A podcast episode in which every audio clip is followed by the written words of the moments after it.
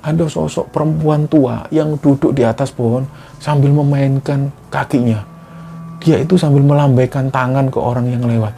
Tolong, tolong. Begitu dibuka, ternyata Busri ini matanya melotot dan mulutnya menganga. Dari mulutnya itu keluar busa.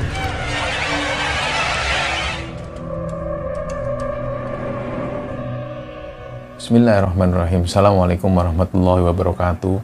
Sobat Kembara Sunyi di mana pun berada Pada kesempatan kali ini saya akan bercerita tentang sebuah kisah pesugihan peminjam raga di mana pada kisah ini akan diceritakan sebuah ritual hubungan seks yang dilakukan oleh seseorang bernama Busri. Sebelum masuk ke tayangan ini, kami tegaskan kepada teman-teman yang nonton tayangan ini untuk usia yang di bawah 18 tahun agar tidak menonton video ini karena video ini mengandung unsur-unsur seks di dalamnya. Dan jika pun terpaksa, harapan kami agar ada pendampingan dan pengawasan dari orang tua untuk menonton tayangan ini. Nah, sebelum masuk ke tayangan ini, untuk teman-teman yang belum subscribe, subscribe sekarang juga agar kami lebih bersemangat lagi dalam membuat konten-konten terbaru di Kembara Sunyi. Dan untuk teman-teman yang telah mendukung kami sejauh ini, kami ucapkan terima kasih banyak. Semoga amal kebaikan teman-teman dibalas kebaikan berlipat oleh Allah Subhanahu wa taala.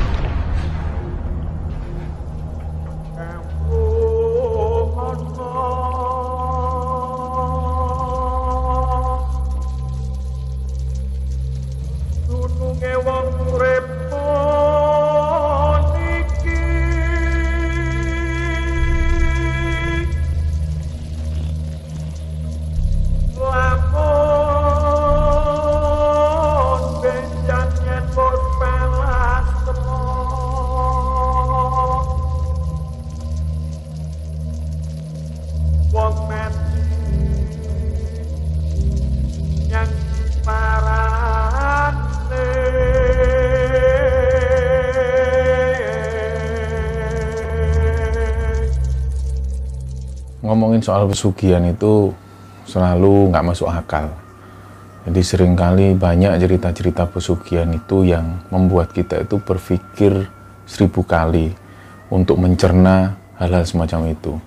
Jadi banyak sekali kejadian-kejadian pesugihan itu yang sangat nggak masuk akal dan bahkan sering kali mengorbankan keluarga sendiri, bahkan anaknya sendiri.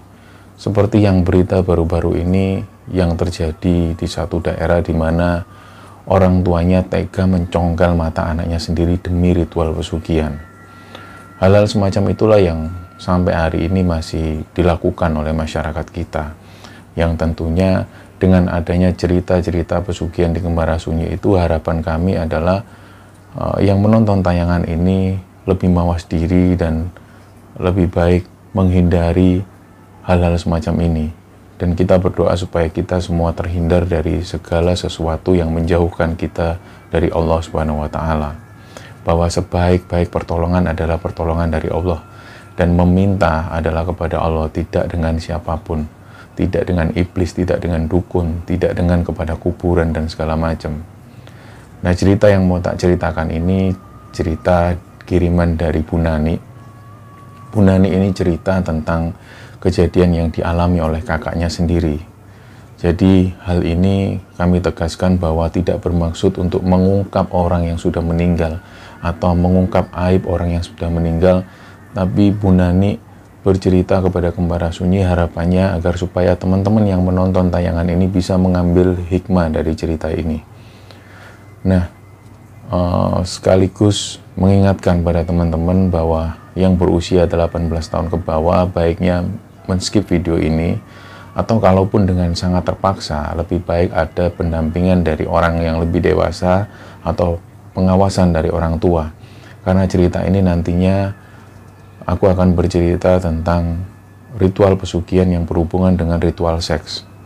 Jadi bukan bermaksud untuk menceritakan hal ini sebagai hal yang berbau negatif tapi untuk mengingatkan bahwa hal-hal semacam ini masih ada masih dilakukan oleh warga kita atau masyarakat kita.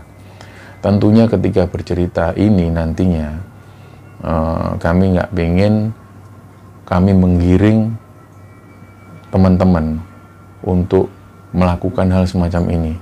Tapi ini adalah sebagian upaya supaya kita mawas diri dan waspada supaya terhindar dari hal-hal semacam ini. Seperti itu. Jadi cerita ini dikirim oleh Bu Nani. Bu Nani cerita tentang kakaknya sendiri yang pernah melakukan ritual pesugihan yang menurut kita pasti sangat nggak masuk akal sekali. Nah, cerita ini bermula ketika Bu Nani tinggal bersama kakaknya yang bernama Busri. Waktu itu Busri tinggal di satu desa dan Busri ini merupakan pendatang di desa itu. Busri dikenal sebagai orang yang dermawan, dia suka memberi. Ketika ada orang yang pinjam uang, Busri ini selalu meminjami uangnya dan nggak pernah memberikan bunga. Artinya kapan pun dikembalikan, Busri ini selalu menerima. Jadi nggak pernah terlintas sedikit pun di pikiran Busri ini untuk menjadi seorang rentenir. Enggak. Jadi yang dikenal warga desa, Busri itu selalu loman kalau dalam bahasa Jawanya. Ketika dimintain tolong, selalu ada.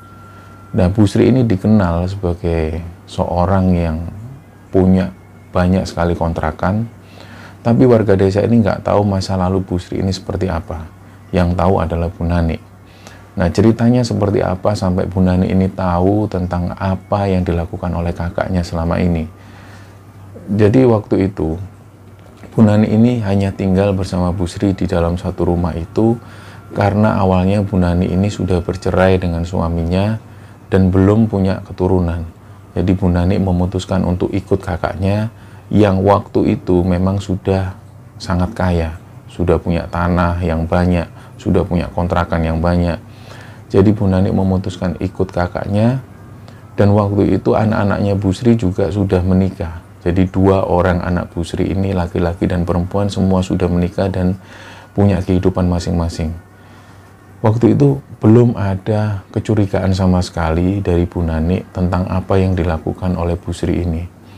Tapi ada beberapa hal yang membuat Bu Nani itu menjadi berpikir bahwa apa yang dilakukan kakakku ini. Karena di dalam rumah Bu Sri itu ada satu ruangan seperti kamar yang selalu terkunci. Dan ketika pertama kali datang di rumah itu, Bu Sri ini selalu ngingetin ke Bu Nani, nih kowe ojo sampai otek-otek kamar itu. Kowe ojo sampai buka, iku gudang. Ya, opo ae, kamu nggak boleh ngintip, bahkan kamu nggak boleh membuka. Itu selalu terkunci.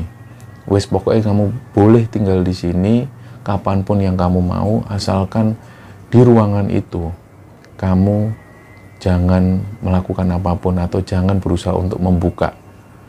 Waktu pun berjalan, waktu itu Bu Nani merasa ada sesuatu yang aneh di dalam kamar itu jadi karena kamar ini posisinya ada persis di sebelah uh, tempat cuci piring, di siang itu Bu Nani lagi nyuci piring dan terdengar ada ketukan dari dalam kamar, dok dok dok dok.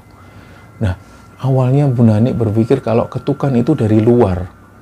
Ternyata ketika Bu Nani melanjutkan cuci piring, suara ketukan ini terdengar lagi dari dalam kamar, dak dak dak lebih keras lagi. Nah waktu itulah Bu Nani ini langsung meletakkan piringnya dan lari keluar Nah, posisi Busri pada waktu itu sedang sakit. Jadi di akhir-akhir hidupnya itu Busri ini sakit-sakitan.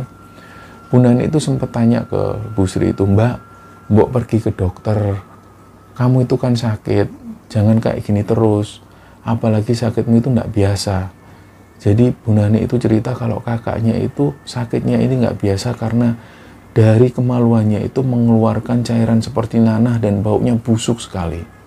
Jadi setiap kali Bu Nani masuk ke kamar kakaknya itu, Bu Nani ini sampai nggak bisa menahan uh, bau busuk itu. Dan sering kali Bu Nani ini mual dan muntah ketika masuk dalam kamar kakaknya itu. Tapi ada statement dari Bu Sri, kalau dia bilang ke Bu Nani, wes nih, pokoknya jangan bawa aku ke rumah sakit, bawa aku ke dukun aja. Dan jangan sampai orang-orang tahu, orang-orang desa ini tahu kalau aku ini lagi sakit kalau ada yang jenguk aku nanyain kabarku seperti apa, cukup temui di ruang tamu, nggak perlu masuk ke sini. Aku malu nih, gitu. Iya mbak. Nah, ternyata beberapa minggu setelah itu ada warga desa ini yang datang. Mereka ini tanya tentang kabar Bu Sri karena berhari-hari Bu Sri ini nggak keluar. Biasanya Bu Sri ini selalu keluar ke pasar, jalan-jalan, dan warga desa mulai curiga. Bu Nani, kenapa kok Bu Sri kok nggak pernah keluar? Apa sakit atau gimana? Nah, Bu Nani waktu itu cuman bilang, iya mohon maaf Bu Sri sakit, cuman ya sakit biasa, mungkin demam. Dan Bu Sri sendiri nggak mau ditemui karena Bu Sri pengen istirahat total. Nah ada beberapa warga ini yang bilang, kok nggak dibawa ke rumah sakit aja Bu Nani? Kan kasihan Bu Sri, kalau di rumah terus kan nggak ada perawatan yang intens. Nah, Bu Nani bilang sekali lagi ke warga desa, tidak apa-apa memang permintaan Bu Sri seperti itu. Beliau ini maunya dibawa ke dukun atau dirawat oleh saya sendiri. Nah selama saya bisa merawat, ya saya tetap merawat beliau kan nggak bawa ke rumah sakit karena beliau nggak mau. Oh gitu ya sudah. Mereka pun pamit, beberapa warga desa pamit dan hari setelah itu ada warga desa lain yang datang. Jadi selama berhari-hari itu banyak warga itu yang menanyakan tentang kondisi Busri. Karena warga ini juga penasaran kenapa kok Busri tidak pernah keluar rumah. Nah Busri itu tetap bilang seperti itu kalau ada warga desa yang tanya kondisiku, bilang aja aku sakit biasa.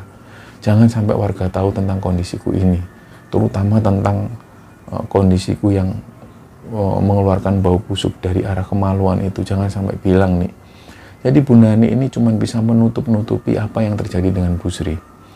Sampai kemudian ada satu tetua adat dari warga desa ini yang bisa dikatakan punya kelebihan. Beliau ini datang sendiri dan langsung menemui Bu Nani. Bapak-bapak ini namanya Pak Tono, dia bilang ke Bu Nani, Bu Nani, mohon maaf ngapunten nggih. Saya kok melihat aura rumah ini nggak enak dari luar itu sudah kelihatan kalau surem sekali. Apalagi kamar yang di bawah tangga itu. Kok aku melihat ada makhluk besar di situ. Nah, saya ini mau tanya, sakitnya Bu Sri ini loh, apa benar-benar sakit biasa? Kok aku ngerasa sakitnya Bu Sri ini kayak benar-benar nggak seperti sakit orang biasa. Mungkin Bu Nani mau cerita ke saya. Saya jamin saya nyimpen rahasia ini. Nah Bu Nani itu diam sambil terus memainkan jarinya. Dia sambil nunduk terus Bu Nani. Dalam hati Bu Nani itu sempat ada kepikiran, apa mungkin tak ceritakan aja ya. Karena sebenarnya Bu Nani ini tahu persis tentang masa lalu dari kakaknya itu. Tapi karena kakaknya atau Bu Sri itu selalu bilang jangan sampai orang-orang tahu. Nah di satu sisi lain Bu Nani itu juga punya keprihatinan kepada kakaknya itu tentang sakit yang dialami oleh kakaknya. Bu Nani ini nggak mau kalau kakaknya itu sakit terus-menerus seperti itu dan nggak sembuh-sembuh. Jadi pada waktu itu Pak Tono ini cuma bilang ya sudah Bu, kalau memang nggak mau cerita nggak apa-apa. Tapi yang perlu tak bilang ke Bu Nani kalau ini ada apa-apa di rumah ini. Pasti ada sesuatu karena suasananya itu surem dan ada makhluk tinggi besar di situ yang tak lihat ada di kamar itu saya ini curiga sama kamar yang ada di belakang itu. Nah, ketika Pak Tono bilang seperti itu, Bu Nani itu semakin kaget. Kok Pak Tono ini ngerti kalau kamar itu benar-benar kamar misterius. Bu Nani sendiri pun nggak pernah tahu apa isinya. Di situ Pak Tono pamit, dan ketika Pak Tono sampai di depan pagar, Bu Nani ini manggil Pak Tono, Pak, Pak, saya bisa ngomong sebentar nggak? Tapi ngomongnya di luar aja ya. Pak Tono bilang, ya nggak apa-apa Bu, nggak apa-apa seolah-olah Pak Tono ini paham tentang apa yang mau dibicarakan oleh Bu Nani. Di situlah Bu Nani cerita semua. Jadi ternyata Bu Sri ini dulunya tinggal di satu desa. Karena Bu Sri ini pendatang di sini, dulu itu Bu Nani ini ikut dengan Bu Sri dan tahu persis apa yang dialami Bu Sri dulu ketika anak-anaknya masih sekolah di bangku SMP. Bu Nani ini tahu kalau kakaknya itu hidup dengan serba pas-pasan, bahkan bisa dibilang kekurangan. Dan waktu itu, suami Busri ini menceraikan Busri karena Busri kepergok selingkuh dengan orang lain. Sejak saat itulah warga desa yang tinggal di sana ini tahu tentang kelakuan dari Busri itu. Bahwa Busri ini sering kali keluar malam dan pulang-pulang selalu pagi hari.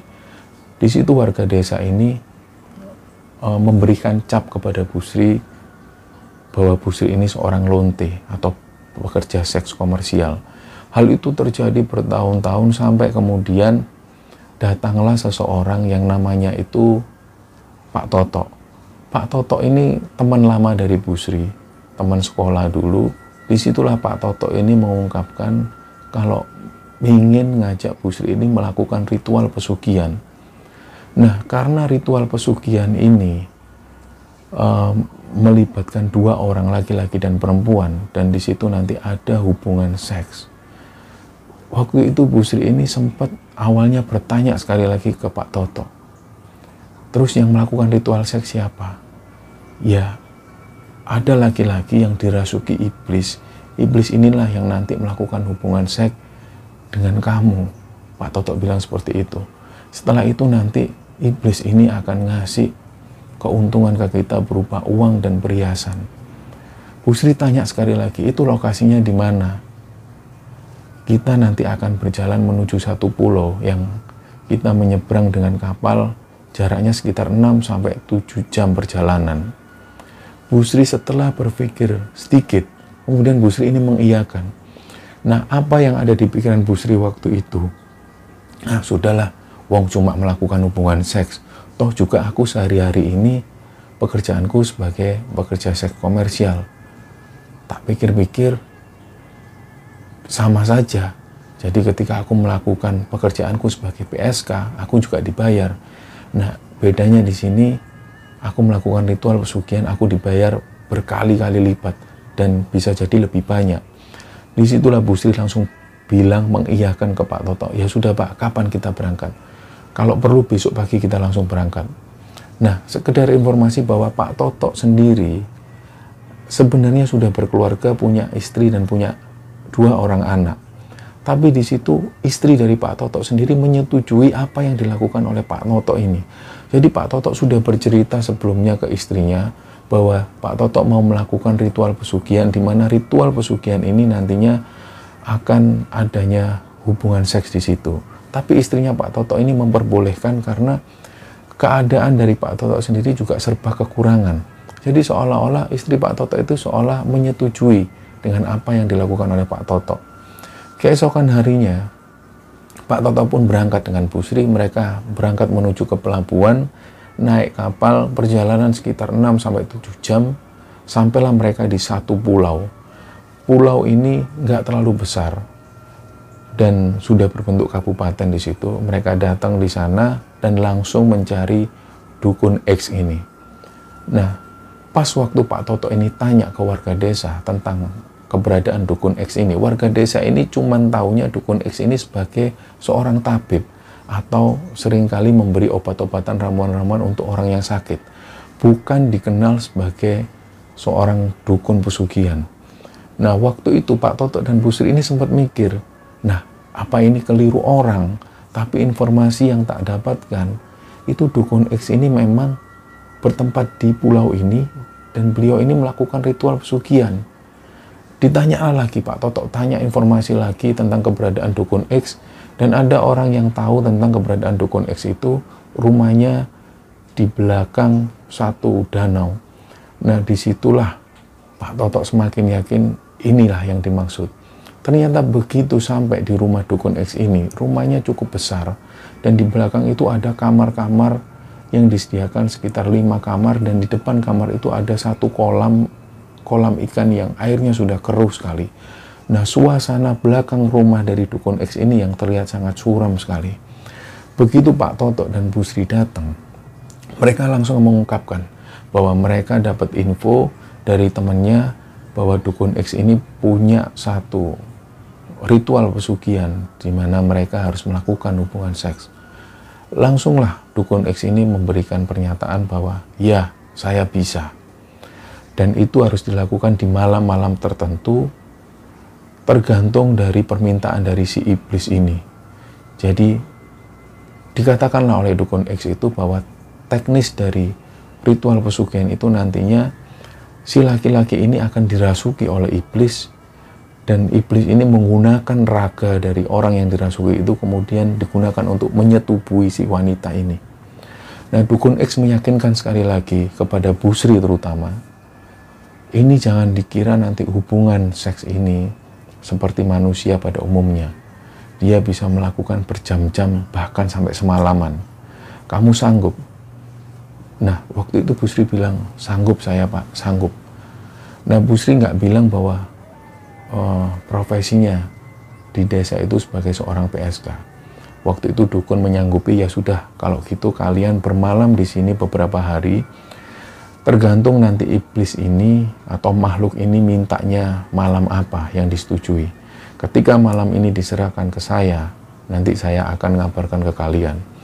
Lah Pak Toto dan Bu Sri pun mulai menginap di sana. Hampir lima hari berjalan mereka menginap di situ. Sang dukun X ini memanggil Pak Toto dan Bu Sri. Mereka didudukkan di situ. Ini makhluk ini minta satu malam, di mana malam ini adalah malam Kliwon. Entah malam Selasa Kliwon, Kamis Kliwon, atau apa pun yang penting makhluk ini minta malam kliwon. Nah, sepengetahuanku, dukun ini bilang kalau malam yang diinginkan ini adalah malam nanti, yaitu malam Selasa Kliwon. Jadi kalian harus bersiap di belakang kamar, nanti tak sediakan semua keperluannya dan kalian melakukan ritual itu.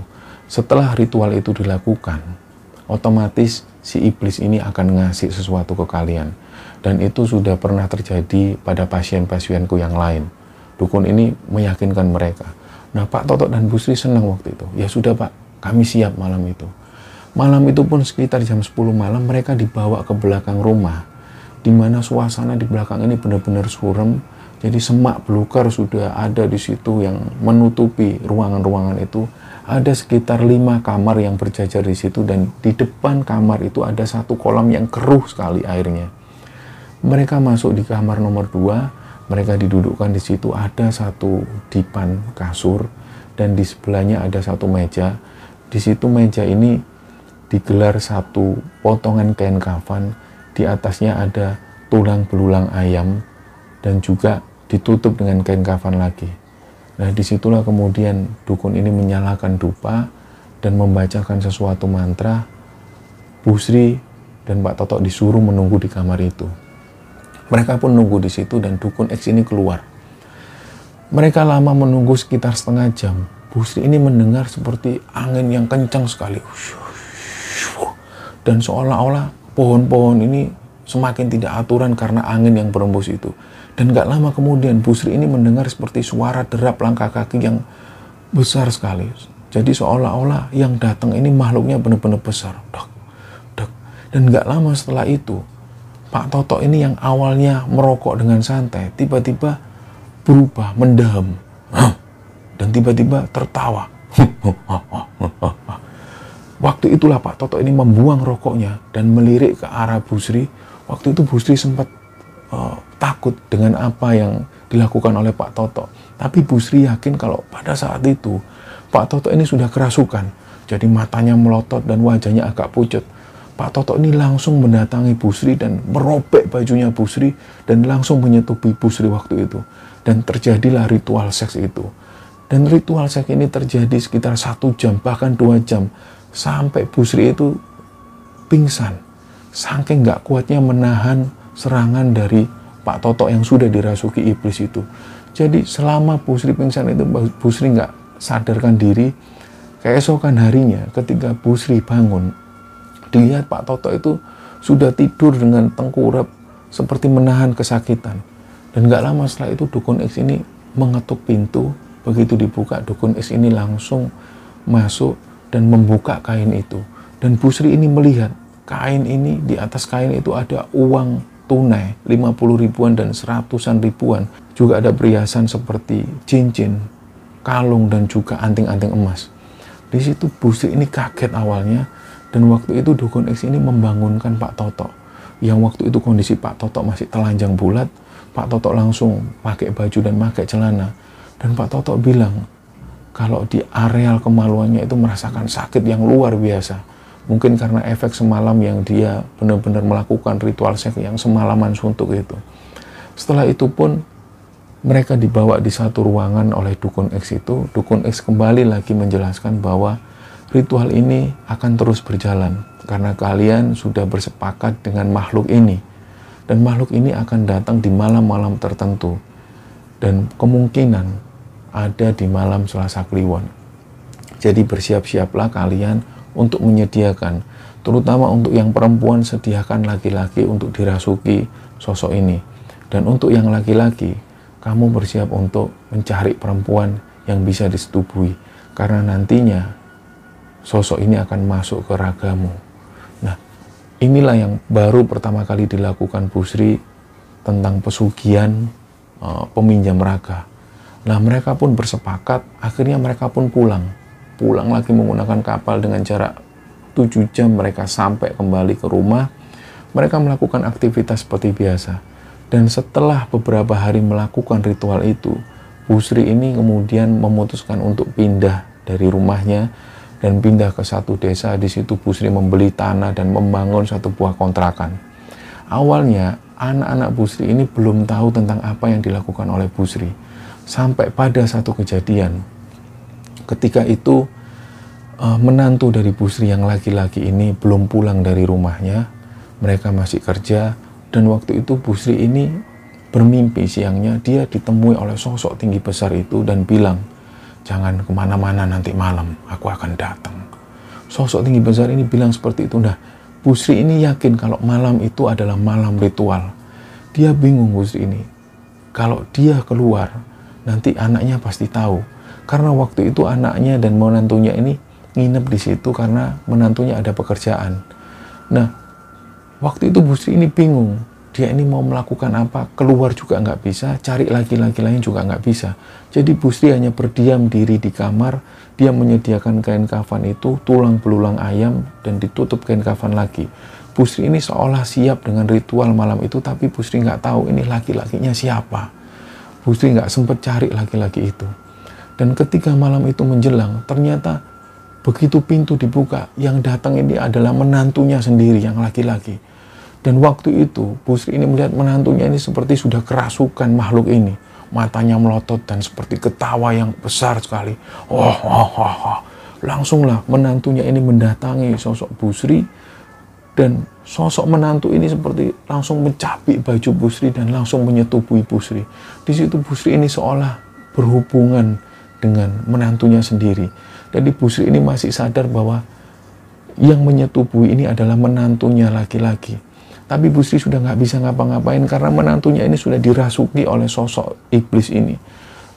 Terjadilah ritual seks itu sampai berjam-jam kemudian dan sampai pada akhirnya Bu Sri sekali lagi pingsan karena benar-benar ngerasa capek dan kewalahan melayani sosok iblis ini. Di pagi harinya, begitu Bu Sri bangun, dilihatnya sosok menantu yang laki-laki ini tidur dengan kondisi telanjang. Waktu itu langsung Bu Sri menutup dengan selimut dan ternyata anaknya sendiri yang perempuan mengetahui tentang kelakuan Bu Sri. Jadi awalnya anaknya yang perempuan itu nangis benar-benar dengan apa yang sudah dilakukan oleh Bu Sri dengan suaminya sendiri waktu itu. Nah, muncul pertanyaan atau muncul spekulasi dari anak perempuannya itu bahwa ternyata benar apa yang dikatakan oleh orang-orang bahwa ibuku ini seorang pelacur, ibuku ini seorang lonte, dari situlah kemudian anaknya ini nggak lagi mau tinggal dengan Bu Sri. Dan ternyata kejadian itu pun terus berlalu, terus berlangsung. Sosok ini terus datang di malam-malam tertentu dan mereka pun melakukan ritual seks itu. Dan ketika mau datang, Bu Sri ini selalu mencari pelanggan.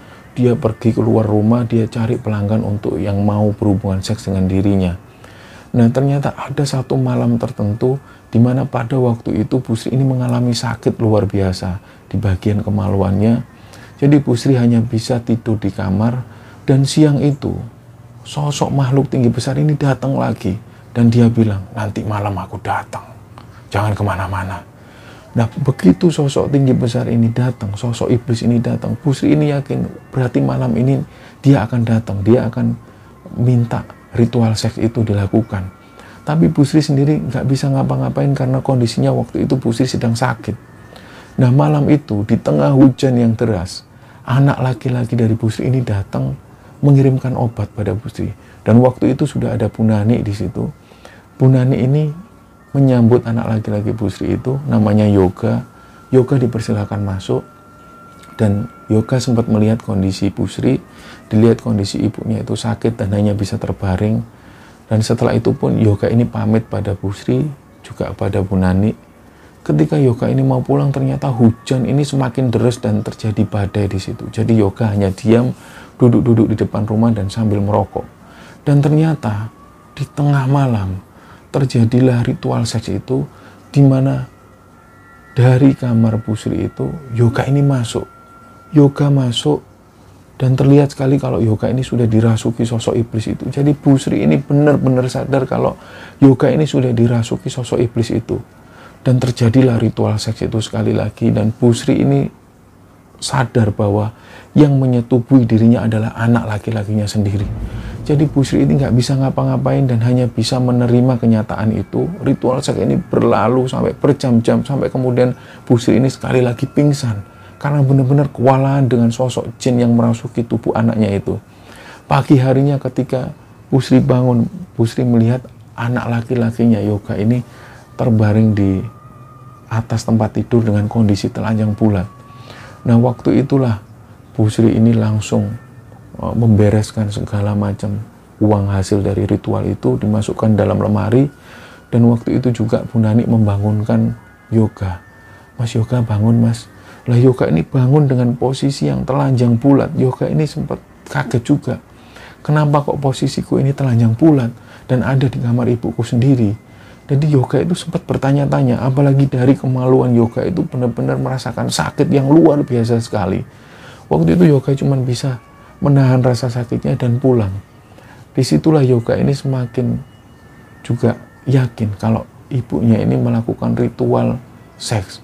Karena yang dirasakan yoga waktu itu terakhir kali yoga sadar dia masih duduk-duduk ngerokok di depan rumah dan tiba-tiba seperti melihat ada sosok tinggi besar yang merasuk ke tubuh yoga dan yoga ini nggak sadar apa yang dilakukan waktu itu tiba-tiba paginya dia ngerasa dari kemaluannya itu dia merasakan sakit yang luar biasa dan sampai berminggu-minggu sakit itu uh, belum juga sembuh.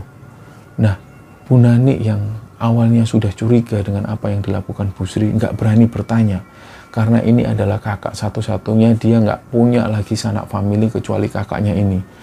Nah, waktu itulah ketika Bu Nani ini cerita ke Pak Tono itu orang yang ngerti dalam hal ini. Pak Tono cuma bilang, kasihan mbakmu itu. Mbakmu ini harus segera disembuhkan. Mbakmu ini harus segera dilepaskan dari belenggu iblis ini. Karena dari awal aku melihat ada sosok tinggi besar itu yang menguasai sosok mbakmu ini. Jadi seolah-olah Bu Sri ini sebenarnya sudah ingin meninggal. Sudah ingin mati karena Bu Sri ini sudah nggak bisa lagi menahan rasa sakitnya yang luar biasa. Tapi sosok iblis ini seolah menghalangi hal itu Nah Pak Tono ini kemudian bilang ke Bu Nani, Bu Nani kalau boleh izinkan saya masuk. Saya ingin melihat kondisi Bu Sri. Nah Bu Nani sempat takut juga, jangan-jangan nanti Bu Sri malah marah. Jangan Pak Tono di sini aja. Pak Tono lebih baik nggak usah melihat kondisi Bu Sri. Yang jelas kondisi Bu Sri itu sekarang sedang parah sekali dan dari kemaluannya itu selalu mengeluarkan cairan nana yang baunya busuk sekali. Dan saya yakin Pak Tono ini pasti nggak mampu menahan bau busuknya itu. Nah waktu itu Pak Tono itu sempat bilang ke Punani, kalau nggak segera dibereskan, Bu Sri ini akan terus menerus menderita seperti itu Punani. Jadi segera Punani ini cari solusi, saya pulang dulu. Kalau memang Punani ini merasa sudah siap, Bu Sri ini segera kita obati, kita lakukan pengobatan-pengobatan, Bu Sri hubungi saya nanti saya akan panggil beberapa warga desa untuk membantu proses ini. Nah, waktu itu warga desa ini nggak tahu tentang masa lalu dari Busri ini seperti apa karena Busri ini pendatang di desa itu dan baru lima tahun ada di situ. Warga desa ini cuma tahunya Busri ini seorang yang loman dalam bahasa Jawa itu loman. Dia ini royal kepada warga desa. Kalau ada warga desa yang pinjam uang, Busri ini selalu meminjamkan dan tanpa meminta bunga. Nah, pada satu kejadian ketika Bu Sri ini sedang sakit, Bu Nani ini ada di belakang dan lagi cuci piring waktu itu. Lagi-lagi Bu Nani ini mendengar ada suara dari dalam kamar itu yang memanggil nama Bu Nani. Nih, Nani. Di situlah Bu Nani ini benar-benar takut karena suara ini berada dari dalam kamar yang benar-benar terkunci bertahun-tahun dan Bu Nani nggak pernah sama sekali tahu apa isinya. Dari situlah kemudian Bu Nani ini tanya ke Bu Sri, Mbak, aku itu kok semakin lama semakin takut tinggal di sini. Terutama dari kamar itu loh. Aku kok sering dengar ada suara laki-laki yang besar. Malah yang tadi ini manggil namaku. Ayolah mbak, mbak ini lebih baik tak bawa ke dokter. Atau mbak ini harus disembuhkan. Dan kalau memang mbak ini mau, mbak ini segera bertobat mbak Sri. Jangan kayak gini terus Mbak Sri. Aku juga kasihan sama kondisimu. Anak-anakmu sudah nggak mau ngurusin kamu karena kejadian-kejadian yang di masa lalu itu. Jadi benar-benar dari pengakuan Nani itu anak-anaknya ini sudah benar-benar nggak mau lagi ngurusin ibunya. Karena benar-benar anaknya yakin kalau ibunya ini melakukan ritual yang aneh. Jadi dari situlah anaknya ini sudah nggak mau lagi ngurusin Busri. Yang ngurusi di situ adalah Nani ini adik kandungnya sendiri. Nah, sekali lagi Bu Sri ini cuma bilang ke Nani, wes nih, gak usah nggawa aku nang rumah sakit. Gawa aku nang dukun ae. Aku gak gelem ngerepoti wong. Dan jangan sampai orang-orang desa ini tahu kalau aku itu sakit semacam ini. Nah, Bu Nani sekali lagi menjelaskan ke Bu Sri, wes mbak, wes mbak, diakhiri kayak gini-gini. Ayolah mbak, mbak ini wes waktunya tobat. Jangan mau melakukan ritual ini semacam ini lagi. Mbak Sri ini juga semakin tua. Lah di situ Mbak Sri ini atau Bu Sri ini ketawa. Aku itu kelihatan tua. Tapi makhluk itu yang menyetubuhi aku setiap malam kliwon itu menganggap aku masih cantik kok nih sudahlah kamu nggak usah gitu. Aku nggak mau hidup kayak dulu lagi yang miskin serba kekurangan aku lebih menikmati hidupku yang sekarang ini. Aku lebih bisa dapat uang dari sini nih Nah di situ Punani ini sekali lagi menjelaskan sambil nangis berderai air mata dia menjelaskan ke mbaknya itu wis tolong mbak ini ada yang mau bantu kamu bisa melepaskan dari belenggu iblis itu. Kalau mbak mau tak panggilkan orangnya. Orangnya sudah tahu kalau di sini ini benar-benar suram ada makhluk yang benar-benar membelenggu sampean kalau mbak Sri benar-benar mau ayo mbak tak panggil orang ini untuk menyembuhkan sampean lah, Busri itu hanya memandang ke atas dan seperti orang yang linglung. Waktu itu Bu Nani ini mendatangi Busri sekali lagi. Dia bilang, Mbak, kalau memang Mbak mau, Mbak Sri mau, tak datangkan Pak Tono ini yang bisa menyembuhkan Mbak Sri. Supaya Mbak Sri ini nggak lagi terbelenggu dengan makhluk itu. Mbak Sri ini supaya nggak menderita terus panjang masa seperti ini. Nah waktu itu Bu Sri ini cuman ngangguk kepalanya dan nggak bilang sama sekali, cuman bisa mengangguk-ngangguk seolah pertanda setuju. Saat itulah Bu Nani ini langsung manggil Pak Tono itu menceritakan semua bahwa Bu Sri mau, Bu Sri mau disembuhkan dari belenggu makhluk ini. Pak Tono kemudian datang dengan dua orang. Di situ begitu Pak Tono masuk ke kamar Bu Sri, benar-benar baunya busuk sekali dan beberapa kali Pak Tono dengan dua orang warga itu muntah-muntah dengan bau yang dikeluarkan dari kemaluan dari Busri itu. Dan setelah itulah Pak Tono ini kemudian membacakan sesuatu dan seperti ada suara ledakan dari atas atap itu. Benar-benar seperti ledakan bom. Dah. Dan dari kamar itu seperti ada benda yang dilempar. Wadah, wadah. Dan ada suara mengeram keras. Oh. Dan itu benar-benar Bunani itu dengar dan dua warga desa dengar dan Pak Tono dengar Teruslah Pak Tono ini membacakan sesuatu. Dan dua warga desa itu terus-menerus membacakan sesuatu. Dan gak lama setelah itu, ada teriakan dari dalam kamar. Teriakan Busri ini benar-benar kenceng seolah kesakitan. Wah nih, panas nih. Busri itu teriak seperti itu. Bu Nani itu nggak nggak bisa masuk karena Pak Tono nggak memperbolehkan masuk. Tetap di sini, tetap di sini. Jadi Bu Nani itu cuma bisa nangis karena tahu bahwa kakaknya ini menderita kesakitan. Bu Nani cuma nangis di situ dan Pak Tono ini terus membacakan sesuatu itu Bu, Sri yang dari dalam kamar itu terus menjerit kesakitan. Kejadian itu berlangsung selama satu jam lamanya. Bu Sri itu terus mengerang kesakitan semacam itu sampai kemudian Bu Sri ini meneriakkan kata-kata yang panjang sekali kesakitan. Ah! Dan tiba-tiba berhenti Waktu itulah Pak Tono ini menghentikan bacaannya dan Pak Tono ini nyuruh Bu Nani untuk memeriksa. Coba Bu diperiksa. Begitu dibuka, ternyata Bu Sri ini matanya melotot dan mulutnya menganga. Dari mulutnya itu keluar busa. Waktu itulah Bu Nani ini teriak, Pak, Pak, mbakku Pak, mbakku Pak. Begitu orang-orang datang ternyata melihat Bu Sri ini sudah meninggal dunia dengan kondisi yang seperti itu. Setelah itulah langsung dikabarkan ke seluruh warga desa bahwa Bu Sri meninggal hari itu. Dan warga desa langsung menggelar satu uh, seremonial. Bu Sri ini dimandikan, dikafankan, dan anak-anaknya dikabari. Ketika anak-anaknya dikabari bahwa Bu Sri meninggal, anak-anaknya pun yang datang ini hanya anak yang laki-laki. Anak perempuannya tidak mau datang karena benar-benar sudah marah dengan kelakuan dari ibunya itu.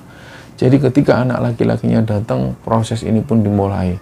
Jenazah Bu Sri ini disolatkan seperti biasa dan dimakamkan.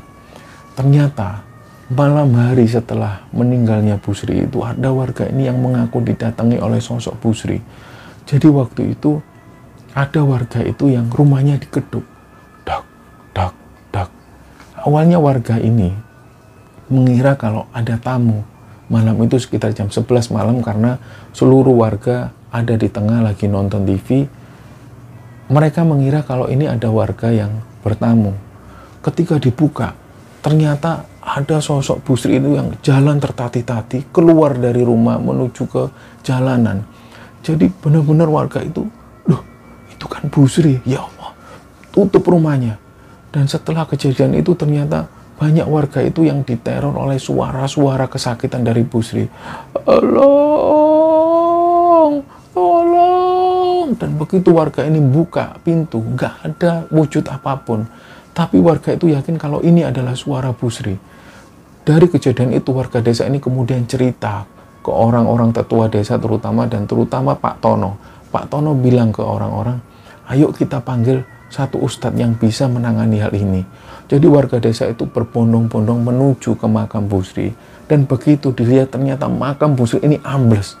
Dan saking begitu dalamnya amblesnya tanah itu sampai-sampai kelihatan kain kafan dari jenazah Busri itu.